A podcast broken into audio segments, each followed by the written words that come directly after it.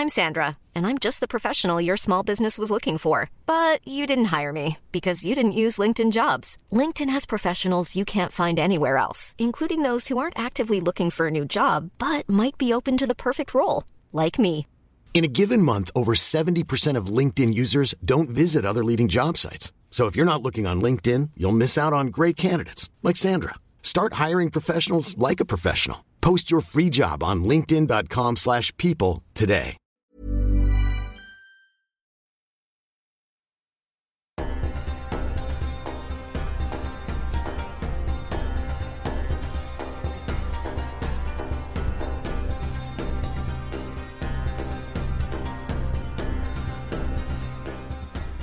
Welcome to A History of Europe Key Battles The Battle of the Kalka River, Part 2 of 3. Throughout the 11th and 12th centuries, the world of Kievan Rus had grown significantly larger and more wealthy. Dynamic principalities on the outskirts, such as Vladimir Suzdal, Novgorod, and Galicia Volhynia, developed and expanded and became effectively independent from their mother city of Kiev. The downsides of the loss of Kiev as a central authority were twofold. Firstly, almost perpetual fighting between the princes of the different regions, all of whom belonged to a dynasty called the Rurikids. And secondly, the lack of unity against common enemies. The most persistent problems from outside came from the Pontic steppes, north of the Black Sea, from a tribe called the Cumans. The Cumans were a Turkic nomadic people comprising the western branch of a loose confederation which spread in a wide territory from the steppes of modern day Ukraine to Central Asia beyond the Aral Sea. Their society was typical of the peoples throughout the Eurasian steppes based on nomadic herding.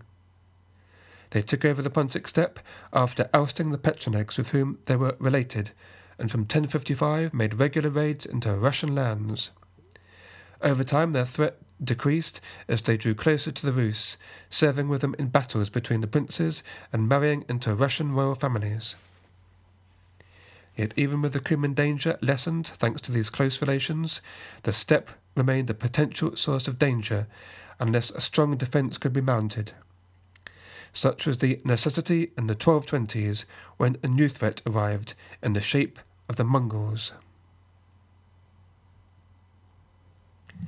As their name suggests, the Mongols were a nomadic people who originated in Mongolia, in Central Asia.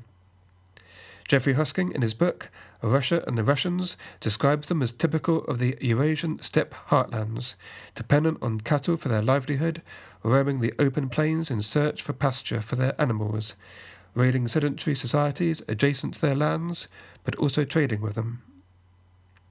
In the late 12th century, Hosking continues, an event occurred which was decidedly unusual in a nomadic society. That is, a stable system of rule was established above the tribal level. A tribal super alliance was formed under leadership of a charismatic leader by the name of Temujin.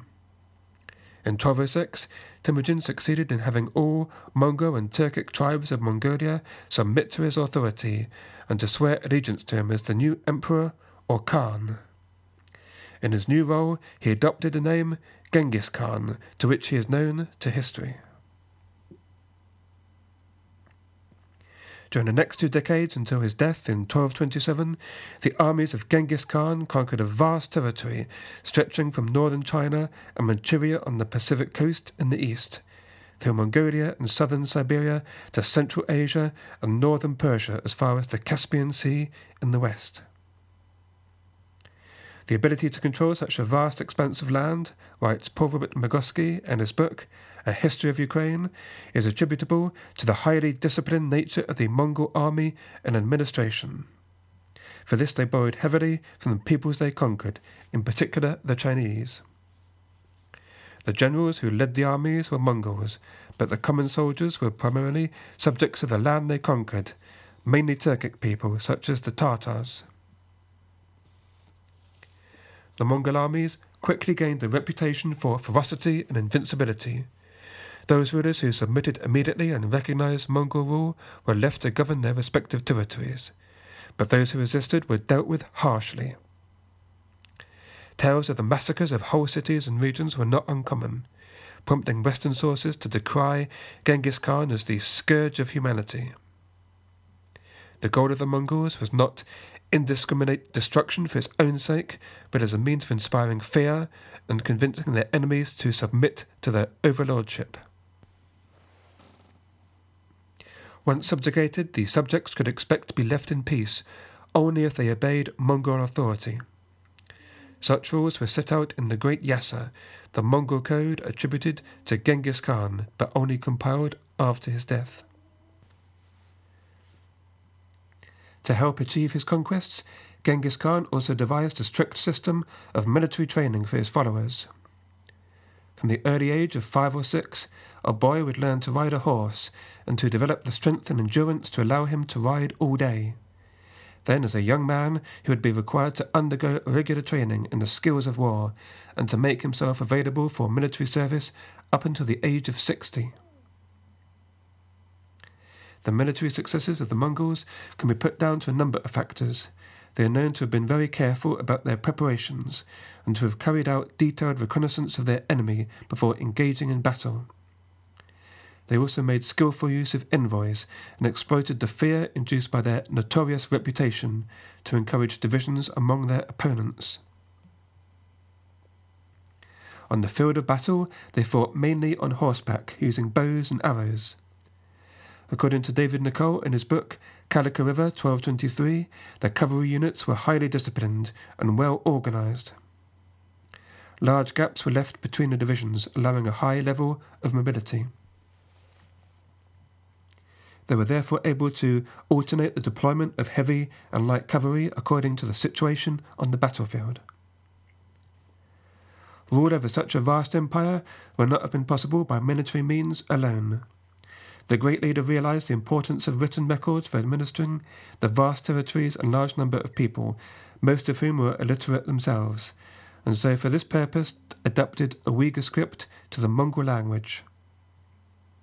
From China, he borrowed a system of keeping a census of the population and their cattle holdings in order to help with taxation and with military recruitment.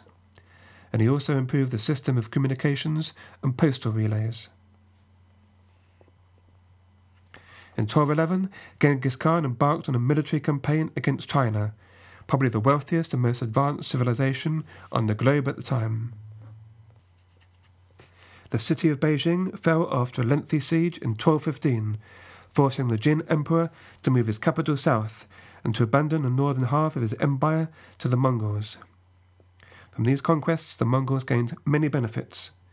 They became able to not only exploit the great wealth of the northern China, but also learned much about the advanced technologies of that great civilization, especially siegecraft. With these advantages, they embarked on another highly ambitious campaign into the heartlands of Eurasia. On his western frontier, Genghis Khan faced an equally ambitious rival, Muhammad, the ruler or Shah of the Khwarezmian Empire. His realm dominated most of the eastern Islamic world, occupying the area of modern day Iran, Afghanistan, and the Central Asian republics of Turkmenistan and Uzbekistan, that is, the region east of the Caspian Sea. Conflict broke out between the Mongols and the Khwarezmian Empire for control of the rich caravan trade routes of Central Asia between the southern Urals and Lake Balkhash. The merchants who travelled these lands brought with them valuable goods from the Orient, including silk, hence the name given to these routes as the Silk Roads. Another source of tension was religion, the Mongol leaders were at this time pagan, but they were tolerant of all religions and had no desire to impose their belief on others. Muhammad, on the other hand, was known as Al Ghazi for his commitment to religious warfare against non Muslim neighbours. It was completely unacceptable, in his view, for the wealthy Islamic provinces of Central Asia to be under threat from infidels. It is quite likely that Genghis Khan would have been happy for a trade agreement with the Khwarezmian Empire. But when his envoys were not only rebuffed by Muhammad, but some were murdered, the great Khan was enraged. He gathered his most capable generals and launched a massive military campaign to seek revenge. After compiling intelligence from many sources, Genghis Khan carefully prepared his army. Among the senior figures of the army were three individuals who had played a part in campaigns further west his eldest son, Jochi, and two of his chief military commanders, Subutai and Jebe. Shah Muhammad's early confidence soon proved very misplaced. His defences collapsed in the face of the Mongol invasion, thanks to internecine feuds and his decision to divide his army into small groups in various cities. The Mongols' conquest, even by their own standards, was brutal. After their capital, Samarkand, fell, the Khwarezmian court moved to Bukhara, while Genghis Khan ordered two of his generals and their forces to completely destroy the remnants of the Khwarezmian Empire, including not only royal buildings but entire towns, populations, and even vast swathes of farmland. As the Mongols overran his once mighty empire, the Shah fled and desperately sought refuge, but died of pleurisy on an island in the Caspian Sea. He spent his last days in such poverty that he was buried wearing only a torn shirt that had been taken from one of his servants. When Genghis Khan heard of the Shah's death, he summoned Subutai to discuss the next steps. The decision was made for Subutai and Jebe to embark on a reconnaissance mission further west. Beyond the Caspian Sea lay the western steppes that led into Europe, a region for the Mongols yet uncharted, and where the strength of the rulers was unknown. The plan was to travel around the Caspian Sea clockwise, returning in no less than two years. The resulting expedition, writes James Chambers in his book, The Devil's Horsemen, the Mongol Invasion of Europe, was, quote, to contribute more than any other to the legend of the Mongol horsemen, and to remain forever the most outstanding cavalry achievement in the history of war.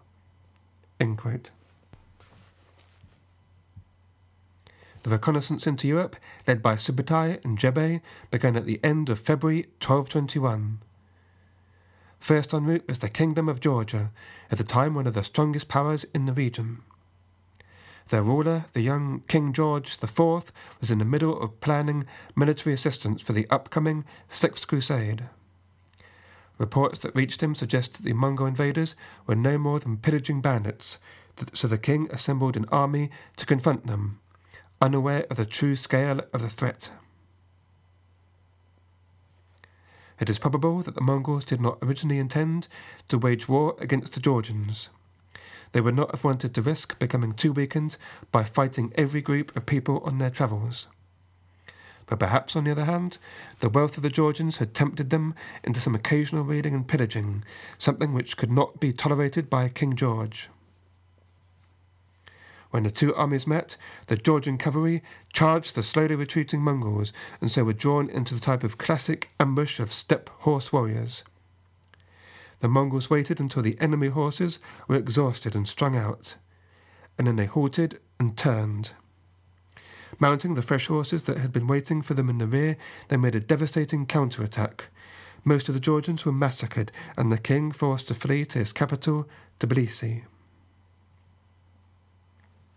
In spite of their heavy defeat, the Georgians believed that they had saved their country from invasion and inflicted heavy enough losses on the Mongols to send them back home.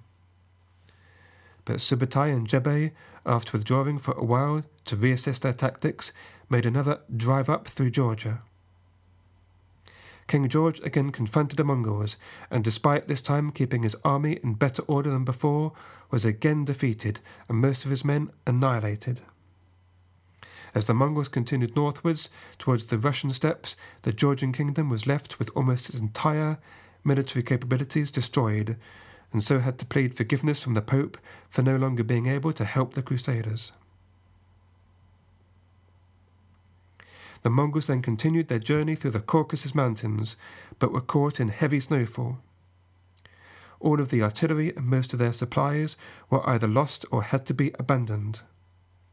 In the meantime, news of the approaching Mongols reached the steppe lands to the north, and the leader of the Western Tribal Cuman Federation, Khan Khotian. For Khotian, the Mongols were a serious threat. He knew that the Mongols, as fellow steppe nomads, would find themselves at home on the open grasslands of the Pontic steppe, and so inevitably would want to displace his own people. So he assembled a large army and joined forces with other local tribes, including contingents of Volga Bulgars and a division of Alans called the Ossetians, which he put under the command of his brother Yuri and his son Daniel. This combined force took up positions along the river Terek at the points in which the mountain passes of the Caucasus enter the lower valleys, and waited for the invaders. Subutai and Jebe now found themselves in a very difficult position. They were hemmed into narrow mountain passes and surrounded by enemies in a region they did not know. They rode out to confront the Allied forces, but with no open ground behind them in which to maneuver, they were unable to use their traditional tactics. So they returned to the hills and took up defensive positions. With their backs to the walls, the Mongols' only hope lay in deception. Subutai and Jebe sent an embassy to the leaders of the Cumans to try and persuade them that they were not seeking battle, but merely wanted to get home. Their generous gifts and appeals to the Cumans as brethren and fellow steppe nomads had the desired effect. The Cumans collected their bribe, left their camp, and abandoned their allies, riding away under the cover of darkness back to the steppes. With the Cumans gone, the Mongol cavalry attacked the remaining allies and destroyed them with comparative ease. Next, they attacked the local villages, seizing cattle and horses, and chased after the Cuman army, who were slowed down by the treasure they were carrying. Subutai and Jebe's forces massacred the Cumans in a great battle near the river Don and recovered what they had earlier gifted away. And so, with their typical Mongolian skills of diplomacy, and of dividing their enemies, they had not only extracted themselves from a seemingly impossible position, but dealt a severe blow to their main rivals for ownership of the Pontic steppes. If you would like to help contribute towards the upkeep of this podcast, I have finished setting up a page at patreon.com. That's spelled P A T R E O N dot com if you're generous enough to pledge me $3 a month, that's about £2 a month, you'll receive in return a number of rewards, mostly exclusive episodes. The first of these new set of episodes will cover the history of the Baltic Sea. Numerous powers competed with each other for the region, including the Danes, Swedes, Poles, Teutonic Knights, and Russians of Novgorod. In the five part series, I will talk about the Northern Crusades, which began in 1147 when the papacy began to encourage holy war in the Baltic to convert the native pagans to Roman Christianity. And I reach up to the Battle of Lake Peipus, 1242, also known as the Battle of the Ice, which was between the Teutonic Knights and a Russian army led by Alexander Nevsky. The battle became famous when depicted in a Soviet film of 1938 named after Nevsky. I'll add that to Patreon in a week's time. Another bonus if you subscribe to patreon.com is you'll receive episodes earlier. The third and final part of this set of episodes on the Kalka River is already available there. Whether you subscribe or not, I wish to thank you for listening to A History of Europe Key Battles podcast. All feedback is very welcome, either via the podcast's Facebook page or by writing to me directly at carl at historyeurope.net. Next week, I will release in the usual place, iTunes, etc., the final part of the Kalka River. That's part three. Until next time, thank you and goodbye.